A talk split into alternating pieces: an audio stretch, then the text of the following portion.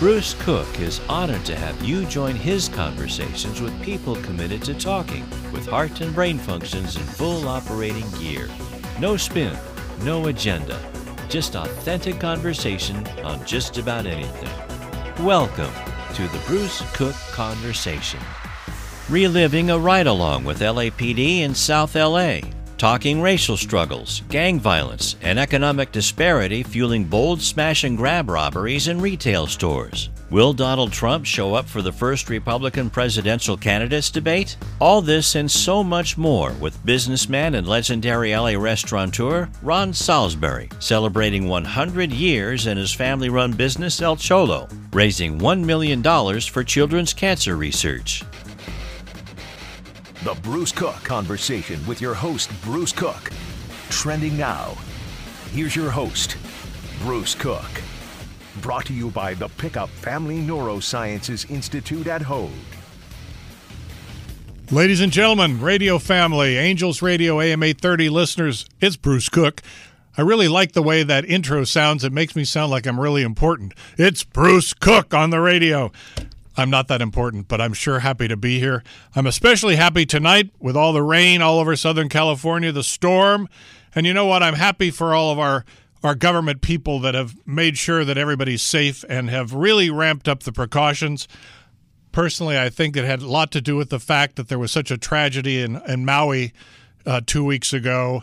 And uh, all of our, our first responders and our government officials and our mayors all had their antenna up to make sure that if this storm was treacherous, that there would be very little, very little loss of life and damage. Anyway, it seems to be that so. Um, it is now six o'clock on Sunday night all over Southern California, and I am live in the studio. I made it here. I made the trip in no time at all. And I'm here with my friend and co host who did the same thing. We both drove in from reasonably far away. And you know what? It was kind of like the days of COVID. There was no traffic. There was no traffic. And uh, can't complain about that. And fortunately, we didn't encounter any accidents or bad scenes. And I know there have been some out there. So, to all of you who have had any kind of suffering, uh, we wish you all the best and we wish you no more suffering until this rain passes and we continue with the end of our summer. With that, I've got my good friend and co host Ron Salisbury in studio tonight. And as you know, because Ron's been on this program before and, and you know him because he's he's in the media people, he is the heir and um, and chief operating officer and God knows what other title I could place on him to the very famous Southern California legend El Cholo restaurants and also other restaurants that he owns, and two very special ones in Newport Beach, the Cannery and Louie's by the Bay. Anyway, Ron has got a really special thing going. It's the 100th anniversary of his family owned restaurant in Los Angeles, El Cholo, which began on Western Avenue. We're going to talk about all of this in our hour together, but we're also going to mix in a whole lot of other stuff that really matters to me, to Ron, and hopefully to all of you listening. For one thing, we're going to start by saying hello to Ron, and I'm going to bring up a tough subject right off the bat. Ron, please say hello to the radio listeners tonight. Um, Bruce, I'm always happy to be. Anytime I can talk to you offline or on the radio, it's a it's a treat. I look forward to tonight uh, a lot. Well, you are you are a, an institution and you are a very good friend, and I respect you. you. very much. I'm always happy to have you on the show. Likewise. May you live long and prosper. Anyway, I understand that you went on a ride along with LAPD not long ago. Correct. Tell me about it. Well, that's quite an experience. I wish everyone could do it. You'd get a, a great ex- appreciation for what the police go through. I know they take a lot of um, a lot of guff nowadays for what's going on, but uh, when I ride around with them, I see how careful they are to to take care of the people that they're they run into all the time. I never saw any offense. I never saw any brutality. I saw a lot of care for really trying to isolate a lot of the kids in the area who have some glimmer of hope of getting out there, and they do everything. They have a well, to start with. They have a program there that uh, when they identify kids and they say if you will maintain a 4.0 grade point, you don't get pregnant, you don't use drugs, that we there'll be an officer assigned to you from the third grade through the 12th grade, and we will find a, a, scholarship for you in a college. And they told me they were getting full scholarships to TCU, Tufts, some of the major universities. How long has this been in place? Oh, this has been in place for years. I, I know it's. I know I ran across this years ago when I. Had a similar. How do we not know this? Because I, I don't know. Those good good things like that don't get publicized. So let me let me repeat an officer is assigned to a particular kid or a group? Correct. That he's their mentor, and for, for the next, you know, all that period, they watch him, they, they guide him. We actually were uh, taken to one of the children's homes. This it was interesting. Before we went on the ride around, we were taken to the family's home. Well, they have two children in this program. We went to the home. The mother fixed some great Mexican food for us, and the two better daughters, than yours. Pardon? Better than your Mexican food? Actually, we, we just added a mole enchilada to our to our mark uh, to our menu, and uh, it was not as good as hers. I have to say. All right, don't we shouldn't tell people that. there's but, but, there's nothing like home cooking, and uh, a lot of love goes in it. But uh, and I find out this young, smiling, cheerful young lady who was in part of the program two days before had a gun at her head. Someone's I don't know what they're doing, but she survived that. So this is what those young kids, even the good ones, go through. So here's the tough question. Uh-huh. With what you're describing, why is there so much police hatred in those communities? Where does it come from, and how do we stop it? I think you and I know the answer to that. It's a, it's a popular thing to put the police down and get rid of them, and I. Uh, I'm trying. I, I know. I noticed there's a smash and grab thing going on now, and the mayor has named a special task force to deal with it. I thought that's what the police do. That's what they do in a normal thing. But instead of naming a task force, and who knows what's associated with that. Is that just a political stunt? Task force. What is a task force? It's a bunch of people well, getting paid money to sit around and come up with a plan? Far be it for me to judge, but I think that's probably a good opportunity chance that's what it is. Uh, we, we had, uh, you know, I talked about earlier, we uh, in 1994, um, there was a similar situation with the police and uh, they're being put down. And we thought, how is a restaurant company can we send a message to police that there are a lot of citizens behind them because the same situation existed, not as bad as it is today, but it still existed. So I came up with the idea that. Um, I run into so many people say, you know, someday I'm going to own a restaurant. It's their fantasy. So I thought we'll play on the fantasy and we will ask everyone to put a dollar in an envelope and then when we get enough dollars, we can buy a police car and donate it to the police. We can go on television, hand the keys to the mayor, and the message will get out there. And then we'll draw one of those names out, and that person will own El Cholo for a day. So we had a lot of fun with it. Um, I was telling you, Bruce, earlier, uh, I wouldn't dare do that today because we'd, we'd lose half of our clientele. Can you be more specific? How so? Why why do you think you'd lose half your clientele from doing something like that? Is it just because there's so much animosity towards the police? I think so. I think I think the media has has created such a bad thing. Again, they're not telling the real story or what I see. Of course, there's bad people. There's bad people everywhere, but the vast vast majority, as we always said, the vast majority are wonderful people. There's an officer there who's been doing this for 23 years I think I shared with you earlier. We I, when we did the ride around, we'd ride around these young kids, and they'd stand on the curb and they would uh, do obscenities with their hands and, and yell obscenities at the police officer and call them pigs. Now, for 23 years, every night you get out and you drive around, and that's what you're subjected to. Especially when you're also spending time with this youth a, a yeah. mentoring program. And what do, what is that? What do you think is going through the mind of that policeman who spends an enormous amount of his or her time helping those kids with this with this uh, mentoring them so they have those scholarships and yet there are those kids, and are we talking teenagers? Are we talking young people? Or are we talking Te- kids? Te- teenagers, and I, I maybe maybe it's this program that enables them to help kids who really are, uh, you know, if anybody is entitled to be helped it's some of these kids that really have that promise. Maybe it's the fact that they can do that and they have this positive vibe. Maybe that's what keeps them doing the job. I hope so. Has it gone out of bounds, Ron? In your opinion, is it so far gone that Yes. it's going to be impossible to come back? What What do you th- What do you see in that? Well, I hate the word impossible, but uh, it's going to be extremely difficult, and it's progressing more and more difficult all the time. How does it change the city of Los Angeles that you have lived in for your entire life? Multi generational family that has lived there. Is it going to take a generation or two to come back to some sort of a peaceful coexistence? Uh, a generation or two. Or ever? I I, I, I want to be a positive about this. Don't Uh, be positive. Be be your smart, don't wanna say smart, that- direct self. I don't want to be one of these kind of people that says we're, well we're doomed, we're headed down you know down this rabbit hole. Um, but it's going to be real difficult. And but the, the old pendulum swinging thing is that going to happen? That people rise up? I, I think the vast majority of people want good. They want they recognize what's good and, and they're going to do it. But it's you and I, I think I think it's a minority, a very vocal minority that tells because the press is so prevalent today that So why has why has the larger population of good people let this happen? Why does that vocal minority run the show?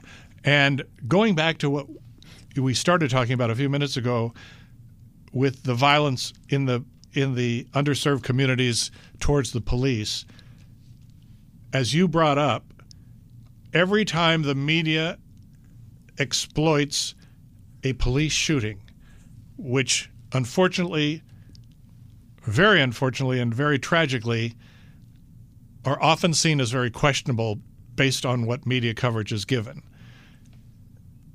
It sends shockwaves through the public, and and it's it's almost ir- irretrievable in terms of finding that good place. Well, uh, the LA Times, which is the number one newspaper in the community, uh, you pick it up, and I don't ever read anything positive about a police shooting. It's always a negative. Uh, that's the biggest voice in the community. So, and I think the you know the vast majority of people just just want to live their lives. They're not going to stick their neck out. They're not going to say, and they probably feel whatever I say, nobody's going to listen. I, I don't know. To a degree, I, I would say you're right. But let's talk about guns on the street. What did you see on your police ride around? Did you? What did the police tell you about the guns on the street? Well, we were driving around, and was, one of the biggest things we saw was that we, the gangs would gather in certain areas, and we're driving down the street, and here's this vast number of gang members gathering in groups, and they meet there every night. He told me, he said they have. Uh, in, in the gangs, they have the ones that deal with the uh, shootings and, and robberies. They have the ones who deal with drugs, and it's even broken down. It's a very well organized thing. And I asked him, I said, well, don't you feel these guys, maybe some random snipers going, oh, yeah. He says, I get shot at occasionally here. And I thought, I'm driving around this car and we might get shot at. And you take it just as a, uh, you know, routine thing. Pretty pathetic. The gang situation, I think, is has gotten so bad that obviously there's a great deal of violence between between the gangs, and you know what else? It's also a racial component. The African American gangs, the Hispanic gangs, they're not friends. No. And it's a societal problem. It's a cultural problem. And not to be not to be the great sociological expert here, but just from a lay standpoint of of watching how what's happened, this racial uh, what's the word? This racial hostility that has become so exaggerated in recent years. How much does it have to do with the fact that and I ask you this, obviously being uh, very involved in the Hispanic world and the Hispanic culture, And I'm half Hispanic, so. and being half Hispanic and half Caucasian, what is it? Half English, Yes. Salisbury. Yeah. Um, the large influx of Hispanic and Latin migrants over the last 40 years has has caused and caused is the wrong word, but has created a larger economic gap for the African American community because the Hispanic people have taken many of the jobs that were filled by African American people starting out their lives. And those jobs aren't there anymore. It's made their poverty even worse. It's made the government involvement in their poverty even more drastic and has turned these people, mostly African American people, into slaves to the government. Yes. Well, I when I drove around south, there's no way possible any of those young kids were employable. They, they don't. They, they, have to steal to exist, because nobody. They say we should, we should create jobs to hire these kids, but the way they dress, the way they behave, the way they talk, you couldn't hire them, which is a shame. Because well, well one of the young ladies who is in the program who was really outstanding, I, I met, ran into her and I said right away. I says I said, do you want a job? And she said, You want to hire me? And I said, Yes. I said, Anybody who's doing what you're doing at your age, I mean, you be, need, be you, more specific. What was she doing that impressed you? She she was the one that's in the program that she had the you know with the program where they're going to get scholarships and and the and the police were watching her. She was 16, but I thought if you're in this and you're living up the standards that that, uh, that you have to for the police, I want you because you're going to be a jewel come work for us. And, and and besides that, it's an opportunity. She never worked, so it's an opportunity for us to help her get some work skills, which is really important. That, work has, skills. that every every child, no matter what color, what race, what Yeah. anything, has to learn. Yeah. How old was this woman? Young 16. girl. 16. Okay, so she was just starting out. Yeah. What was her response when you said, "I'd like to hire you"? She kept looking at me. Well, why would you want to hire me? What's the matter with I you, said, man? why are I? you? Who are you? You you El Cholo man. Yeah. Who are you going to hire? Did she accept the job, or Uh, the oppor- or she's thinking about? it? No, she she canceled her I- interview. She says come back the next week. So I'm going to keep pressing her. Sometimes they're a little concerned about and frightened about it, but I'm going to keep pressing her because she needs it. Interesting. Yeah. Ron, it's time for our first uh, commercial break. Ladies and gentlemen, listening to radio today, I hope you're really listening because you shouldn't be driving and you're probably at home. And we're having a great time here in the studio, and we hope you are too. We're going to take a quick break, and we're going to be right back.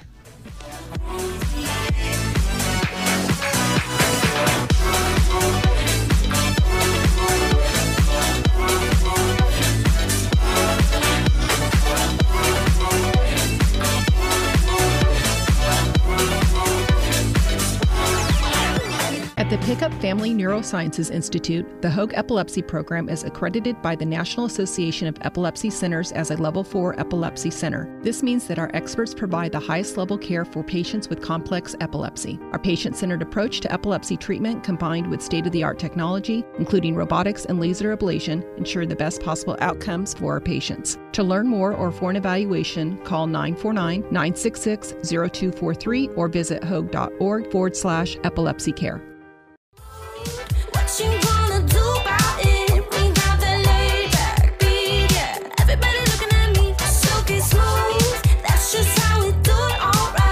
And we are back.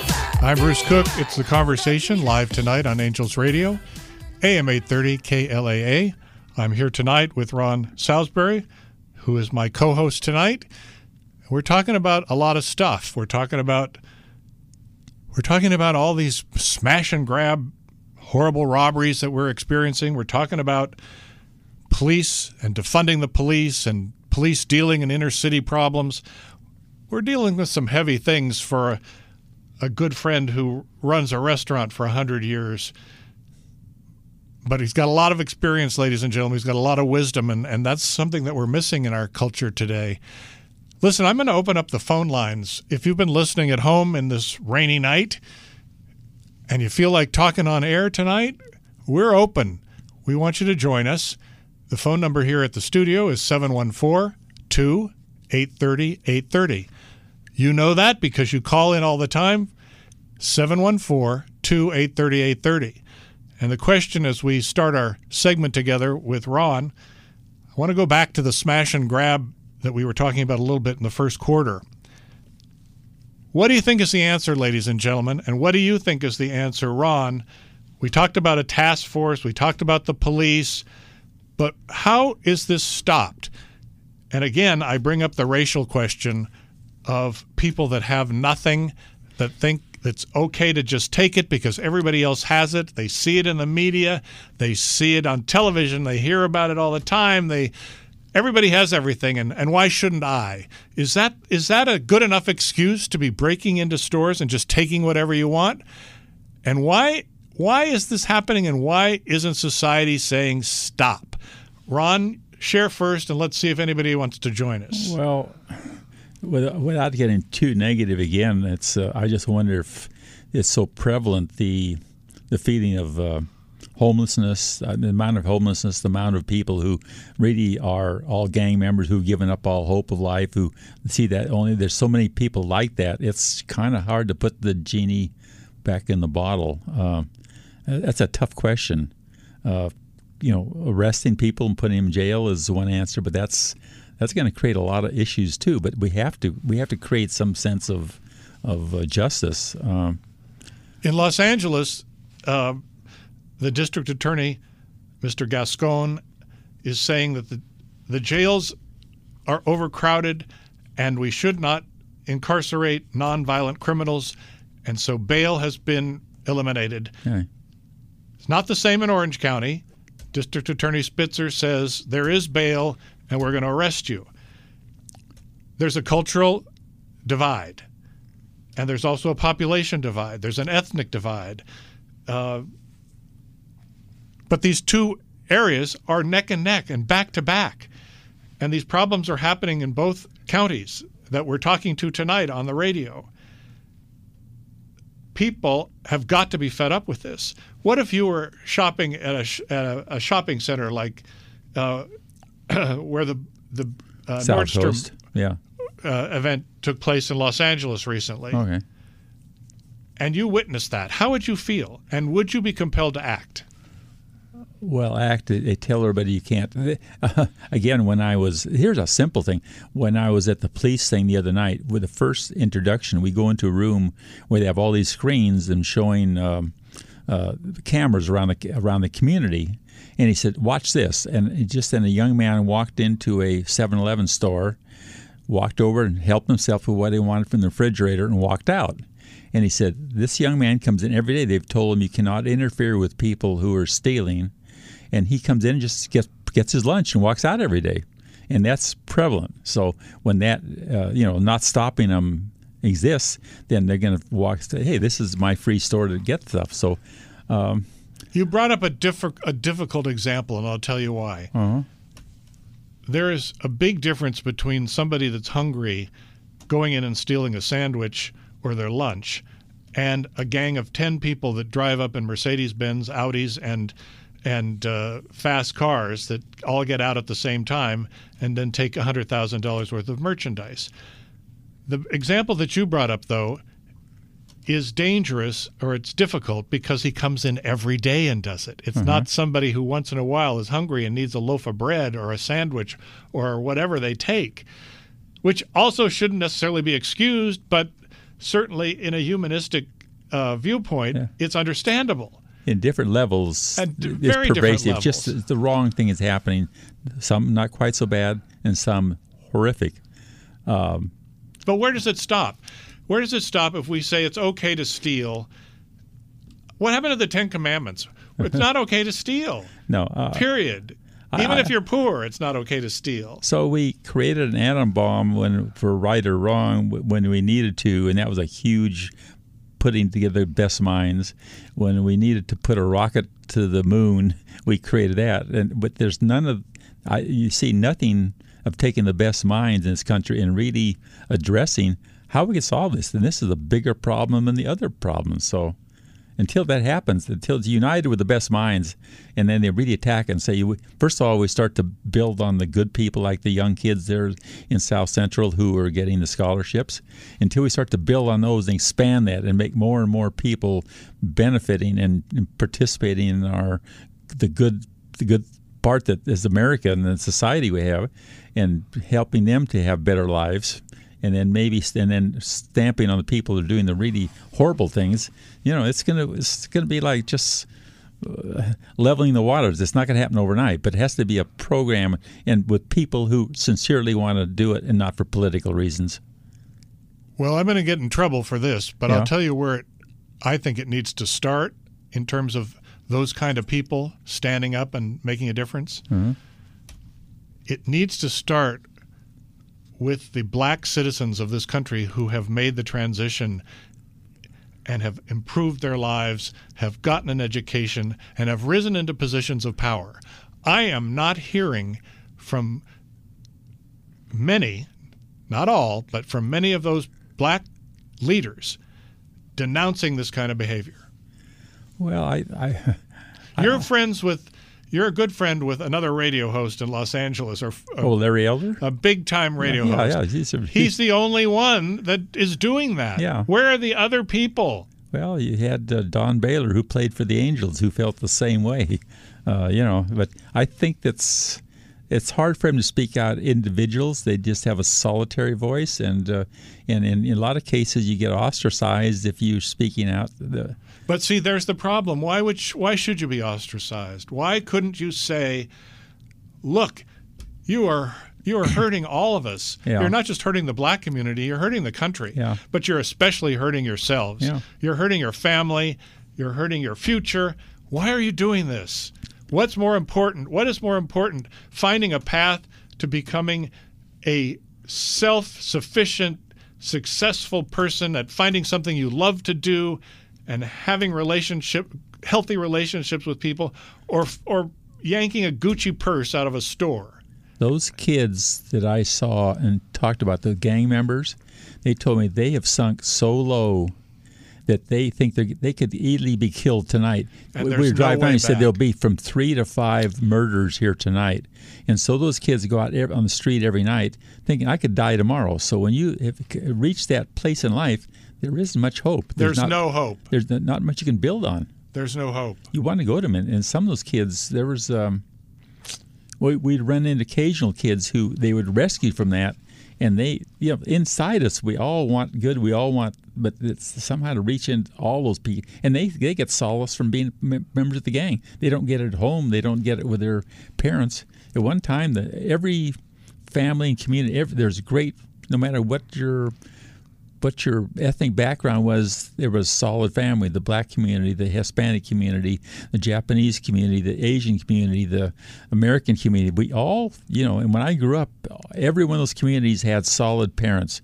And I grew up with kids from all those different ethnic groups in a high school. And I told you the story that uh, uh, one of them died years later, and I went to the funeral and I looked around and I was, I was the only white person in the. And I thought, oh my gosh, he was black. I never realized that. But that's the way we grew up because all the families were solid and we knew the kids were solid and we, we could hang with them and we have good times. And you know what's the most ironic thing? Some would say that in those days, in that period of time, there was a lot of racial prejudice against minorities, more so perhaps than today, because there has been an equalizing, there has been a leveling. But guess what? I think that the racial hatred is even worse today. It may not be as quiet, it may not be as silent, it may not be as under the radar. It's out and open. There is so much hate. Yeah. Well, I I don't know if there's much hatred in those days. It was, you know, we, oh, there was. There was plenty of prejudice. Yeah, and especially in the South, I think. Yeah, there was plenty of there was plenty of hate. It just was a, it somehow somehow though as you as you described all of the different ethnic communities in this area in Yeah. Los Angeles and Southern California managed to coexist. Lance Morrow was a writer. He a brilliant writer. He writes essays that show up in the Wall Street Journal occasionally. He started out many years ago writing for Time magazine when Time magazine was really the great periodic that it was, and. Um, he, I, I love his writings because other columnists in the editorial section they get political. You know, they have sides. He he takes politics and rises above it. He had a brilliant article the other day. He said, you know, he talked about all the hatred and everything, all the past resentment. He said, and he said, I don't know if it all happened but he says until this country gets to the point where we say stop, we're going to forgive somehow. It's it's like a family that someone murders their child, and then you hear and they say, well. I forgive that person. I thought, how in the world could you forgive someone who murdered your child? But the deeper thing probably is in doing so, they're able to move forward with the rest of their life. It's a painful, horrible thing. And he is saying the same thing. Until we reach the point where we quit dragging up all the past hatreds and us, he said, and just say, you know what, forget it. It's all in the past. Now let's judge each other by what goes on in the future. He says, until that point comes, he said, we are we're doomed. Well, he's right, and you're right. I think that the problem with reaching that point is there's a lot of opportunity in hate, and Yes. there's a lot of money to be made in hate. Yeah. And we, it's the worst part of humanity, and uh, it's really coming out strong. Unbelievable, Ron. We have to take our half hour break. This time is going by very quickly. Um, really appreciate your input tonight. Ladies and gentlemen, I'm Bruce Cook, Angels Radio Live. We're live in studio. The rain is falling, but we're, we're warm and, and comfortable here. Uh, hope you are too. Stay with us. We'll be right back.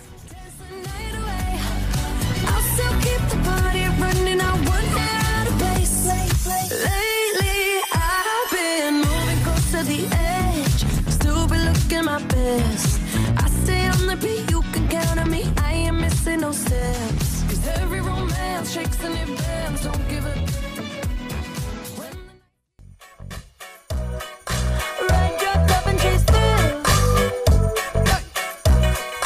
And we're back, people. Radio people, radio family. We got some heavy topics tonight, but I'm going to start our second half hour with some live commercial announcements because our commercial system is not working so well here in the in the rain for some reason. Uh, two of our sponsors uh, were dropped out of the commercial segments, and I, I'm going to give them a, a live shout out. Uh, one of them is the Pickup Family Neuroscience Center at Hoag Hospital, Newport Beach.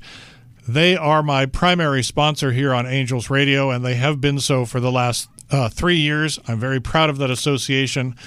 The Neuroscience Center has programs for all of Southern California, reaching out to people with all sorts of issues, including such things as dementia and Alzheimer's, uh, problems with migraines, problems with all sorts of mental illness and related things to the autoimmune system.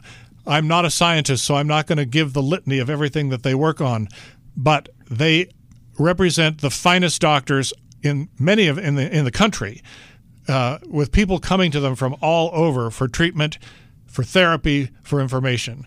So, the Pickup Science, Pickup Family Neuroscience Center, Newport Beach. A shout out to everyone and all the work that they do. My other sponsor on radio tonight, which lost its commercial, is Balboa Island Museum on Balboa Island in Newport Beach, my two coastal sponsors. The museum is the only museum actually in Orange County right now and has been for the past 10 years. It is a small museum on Balboa Island located on Marine Avenue in the center of the tourist district, and it is a chronicler of the history of the Newport coast. It is run by a very dedicated uh, woman named Shirley Pepys and her family, and it is sponsored and underwritten solely by donations. 365,000, 365 days a year. It has seen more than 250,000 people through this museum who have enjoyed everything from all of the displays on the history, the people, the children, the schools, everything to do with coastal Orange County. So make sure when you're visiting Balboa Island, you visit Balboa Island Museum. You can check out everything they're doing by going to balboaislandmuseum.org. And we're back. And I'm not used to doing live commercials. Ron, did I do okay? did great. And I'll echo the the neurological center that I've had some people I know that have had had to go there, and all I know is that when they had issues, that was the one place that was talked about. I never heard anybody else ever mentioned that that's where they needed to go. Well, there's a good endorsement from my co host, Ron Salisbury, tonight, ladies and gentlemen. Okay, we're going to move on the conversation a little bit, and we're going to talk about um, we're going to talk about what is happening uh, this week. Actually, Wednesday night, ladies and gentlemen, is the Republican Party debate, the first debate, which will be televised. So the news media is saying that the frontrunner Donald Trump will not show. Others have said he's thinking about it. Today on ABC News uh, Good Morning America, former Vice President Pence, his former uh, running mate, said he wouldn't be surprised if Mr. Trump at the last minute showed up because that's how he rolls. No notice. He does it the way he wants to do it. What do you think, Ron Salisbury? Well, I think that's probably the thing that works for him best. Uh, yeah, I, I would certainly hope he'd be there, but uh, uh, it'd be interesting to hear the candidates. Like we say, we, we're not hearing anybody really say the things that needed to be said. There you go. We're going to get into that. Okay. But I'm not finished with Donald Trump. He says, I don't need to go. Everybody knows me. They know what I am. They know what I stand for. They know what problems I'm facing, yada, yada, yada, Certainly et cetera, true. et cetera, et cetera. I don't need to talk to all those other people because I'm the king. What do you say? He's- Does he need to? Should he need to? He probably does need to. I think everybody pretty well has their idea of who he is, and he might have something to lose by showing up. all right, let's change to the candidates that are coming up. Uh-huh. The only one so far that has been vocal, uh, very vocal and direct about uh, former President Trump's failures and failings has been the former governor of New Jersey, Chris Christie. He is basically, uh, actually, in today's media coverage, called him a coward for not coming. Is that too strong a word?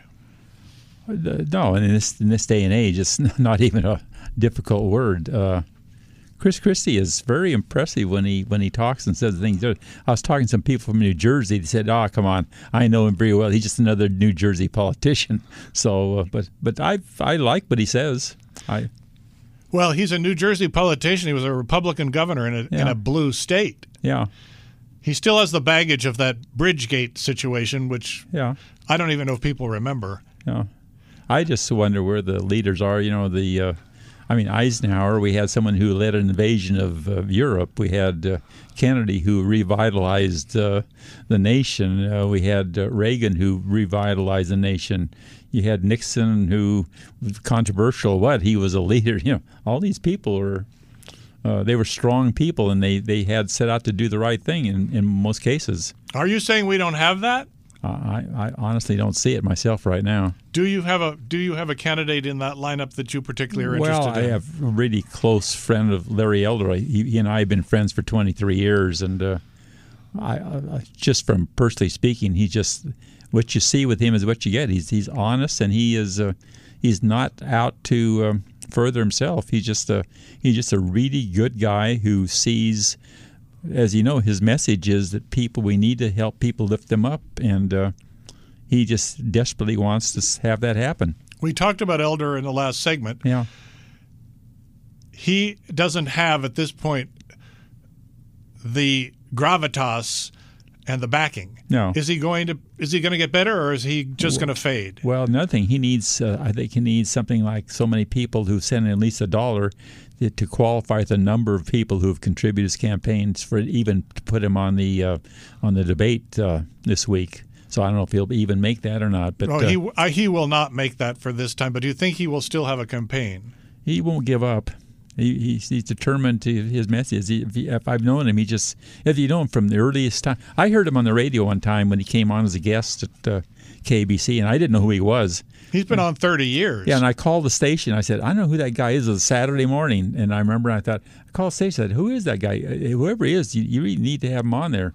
And then after he went on, I thought, gee, as I do, I like to get to know some people who are fascinating. And I wrote him a letter, and I said, Come on, let's have lunch. And he took me up on it. So So that was his job security from the beginning, that call you made. I'm not getting that call. Ladies and gentlemen out there, call. Call in. I don't know if you know me, but I. Uh, I, I, I like really good, solid people, and I can't stand people in my life who are anyway. But that a friend of mine once said, someone came by and he said, "That person just came by. You don't like them." I said, oh, how, You "Why do you say that?" He said, I can- "I, I can, can tell, tell. with you." I can and tell. Uh, Larry is a, a solid. Uh, I, I, I treasure the relationship and friendship. I wouldn't. I wouldn't if he was a bad person. Tim Scott, the other black Uh-huh. American Yeah. politician leader who's in that mix, more so than Larry, he will be on the debate stage. Right. Again, I want to say, why hasn't Tim Scott raised his voice about all of the things we've been talking about tonight in terms of the underclass black problems and the gangs and the shoplifting and all of these problems? Because I guarantee you, and I'm not afraid to say it, everybody who's watching that happen is becoming more prejudiced. Yeah. Uh, for some reason, everybody running for po- political office now feels there's some kind of message which is the wrong message they have to address. They don't address the real issues. In your view, top three issues. I think uh, that we have to address the fact that the uh, the rich are getting richer and the poor are getting poorer. We have to address education. I don't know if this is the top three. I Uh, think you're we- pretty good. and we have to set some high moral standards for the country. Like, you know, I just read the book 1776, and that's just about the one year and what those people went through. I, you know, here's these guys fighting in in the war in the snow, and they didn't have shoes, and they're standing in the snow. Those are people who were dedicated for what they believed in, and I don't know if we believe anything anymore. I think your top three are great. Thank you. The rich richer, the poor poorer. I had a conversation with a Forbes 400 business executive who sits on big company boards all over the country. Mm-hmm. And I asked him the same question. I said, What is the problem we have now? What's the one thing? He said that very same thing. Yeah. And he said, and I'm not going to give his name out because I'll get a call. he hmm. said, the problem is so intense with that divide of income security that this country could be headed for some sort of very severe social and economic revolution. That's number one. You're absolutely right. Education is number two, and I don't care what kind of education it is. Our, our education system is really in trouble. Not everybody needs to go to college and rack up $100,000 worth of debt that they can't repay. Whatever happened to education in all kinds of ways? You you have education in all of your restaurants. You take people without college degrees and they ed, they learn. Well, I feel that we are uh, the business we're in. We're just another form of uh, someone's ongoing education. You've been to formal education, K through 12. You've maybe gone to college, and uh, what we do, I have a, a reading program. I I like to read a lot, and I've read some books I think really change your your way to you view life. And uh, I pay everybody works for us either $100, $50, $25, depending on the size of the book. If they read the book and then write me a two page art, paper about what they learned from the book. And to me, I just want to stimulate them to read and learn because once you read a book, it does change your life.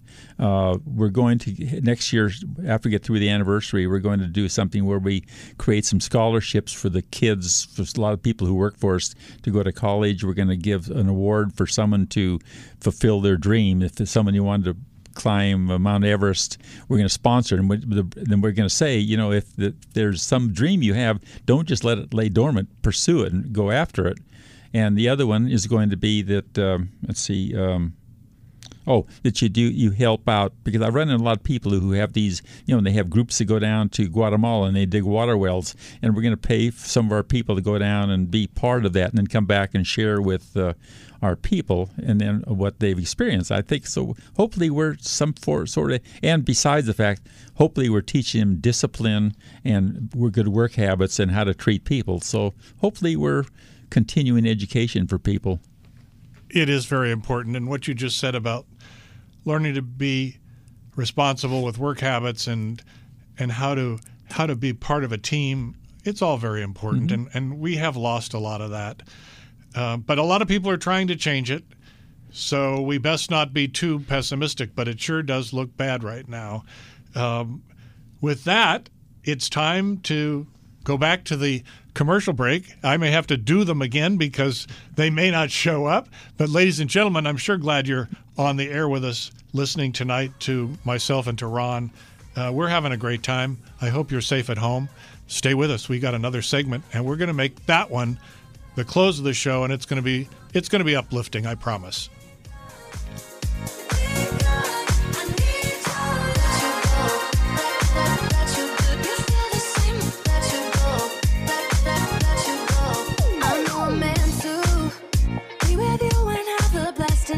We'll have it all. As part of the Pickup Family Neurosciences Institute, Hoag's Neurospine program offers innovative methods to reduce pain, inflammation, and improve mobility safely and effectively, often without surgery. Should you need surgery, Hoag is a leader with minimally invasive techniques, 3D imaging, and robotics to restore your golf swing or your swing dance. Many of our patients go home in just a few hours, walking the very next day. Call our dedicated nurse navigator at 949 537 2931 for an evaluation or visit hoag.org forward slash spine. It's automatic. I feel like dancing. I feel like dancing. Even if it's raining, I'm not complaining. I feel like dancing. I feel like dancing. I do feel like dancing because even if it's raining, I ain't complaining. That's what the song says. What do you say, Ron? Are we complaining tonight? Maybe a little bit, but probably rightly so. Absolutely rightly so, because I can't wait for Wednesday night. I can't wait for this debate. I want to see what what stands out and see if there's any hope for change. I'm not sure. I'm not sure. Listen, we're going to change subjects. I promised we would end on an upbeat. Okay. You have a program this year, your 100th anniversary for your family owned El Cholo restaurant chain. You want to raise a million dollars to give to uh, to both uh, Children's Hospital Los Angeles and Children's Hospital Orange County for kids suffering from cancer. Correct. Talk to me. Well, we uh, it's, it's it was wonderful to celebrate this hundredth anniversary, and it was a lot of, and we've gotten a lot of great uh, exposure, and it's given me a chance to review what our history's been like, and it's really kind of refreshing. But then I thought it, it's a great opportunity to hopefully to do something real be outside ourselves, and I flippantly threw out, uh, "Well, we'll just raise a million dollars for pediatric cancer research." My son said to me, "Well, a hundred thousand be easier, Dad," and I said, "Yeah, it would," but. Uh, it's not that easy to raise a million dollars. I'm finding out. So we're we're doing a lot of different things uh, to do it. Uh, one of the biggest things that we positive we could do, we, half of that could be raised simply at El Cholo. If you've been there, the high back wooden booths are the iconic part of the restaurant. Everyone sits in those high back wooden booths. They're old and going back to the 30s. And so I thought, why don't we take 100 booths and auction off naming rights? You put permanently endow one of those booths with your name or whoever you want to name it for for $5,000. And immediately had about 20 people took me up, but they were friends. Now, now we're going to find out. You've run out of friends. yeah. At So- least friends with five thousand dollars.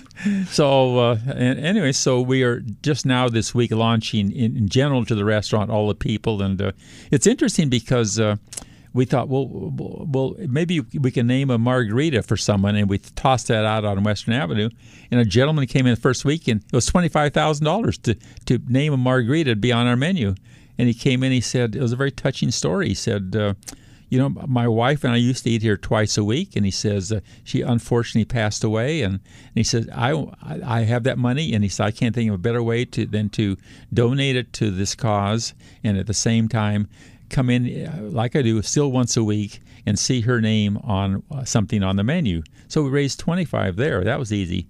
Uh, we put a jellyfish aquarium in at the at the cannery, and uh, that's kind of, I flippantly thought, well, we'll give naming rights for hundred thousand dollars. The first person I ran to, a friend of mine, said, "What are you doing?" I started telling the story. He says, "I'll take it," and he said, "I, I represent a family who uh, they want to." invest their money in, in doing good and he says that's a good reason so that was 125 but yeah, there is, we're still a ways to go so You're a ways to go, but nobody gives up.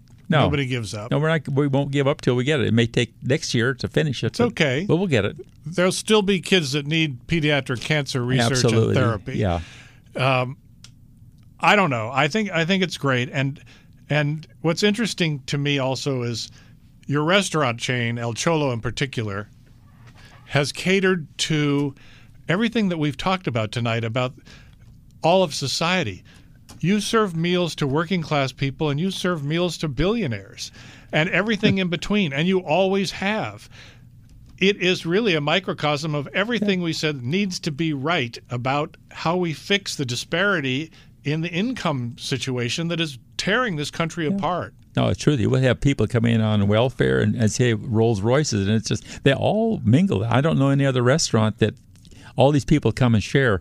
When they had the '94 riots, we were closed because we were shut down during the. Uh, the, you know the riots going on.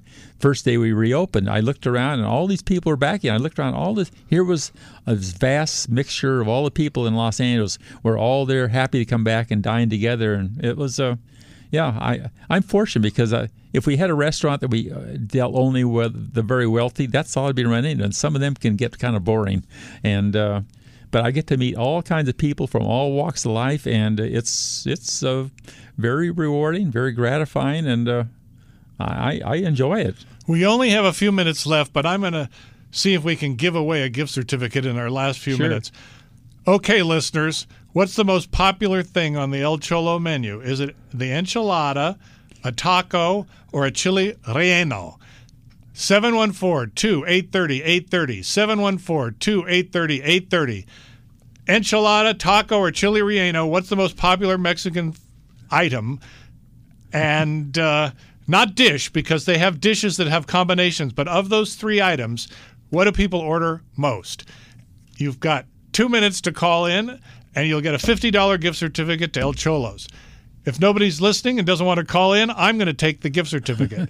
Ladies and know gentlemen, call. I have the answer. I know what it is because I go there all the time. 714 2 830 830. We got $50 on the line. Anyway, back to you, Ron, and see if anybody calls um, after this debate on Wednesday, do you think it's going to change anybody's opinion on the election, or are we so so entrenched in whether we're, you know, Biden for another term or Trump for another term? Is it going to change anybody's opinion?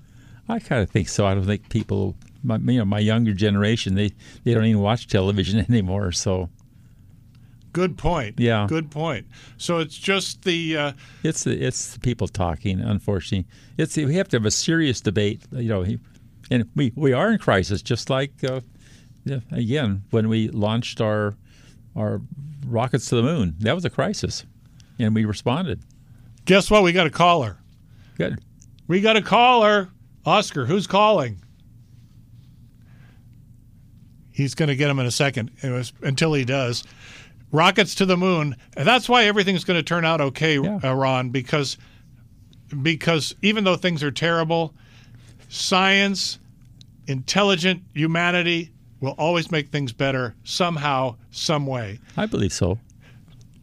Okay, Jason. Jason's on the phone. Jason, where are you? Where are you calling from? Hey, I'm calling in from uh, Rancho Cucamonga. How are you? We love Rancho Cucamonga. what item is most ordered? Enchilada, taco, or chili relleno? Hey, listen, I'm thinking it's that uh, chili relleno. What do you say, Ron? Is it a chili relleno? I'm sorry to tell you you're wrong. Although although that's my favorite. That's our favorite. I'm sorry.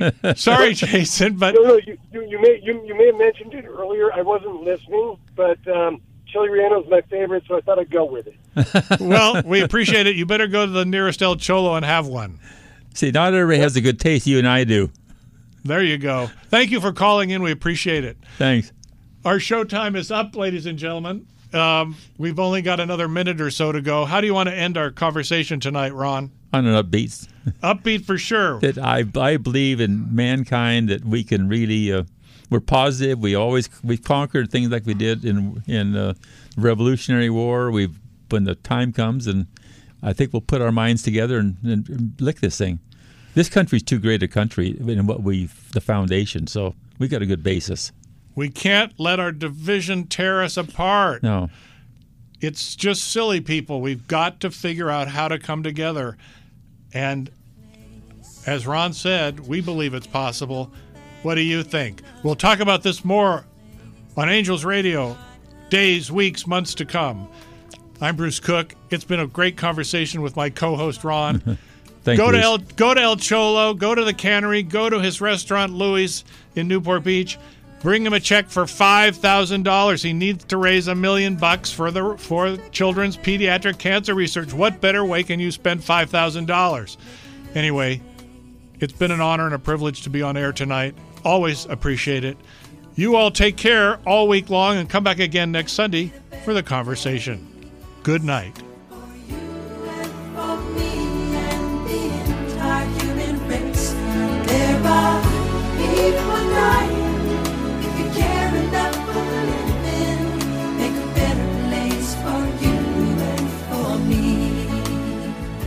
Been listening to the Bruce Cook Conversation. Hear the Bruce Cook Conversation on Sundays at 6 p.m. Pacific on AM 830 KLAA. And hear the podcasts of every show on Anchor, Apple Podcasts, Spotify, Google Podcasts, Breaker, Pocket Casts, and Radio Public.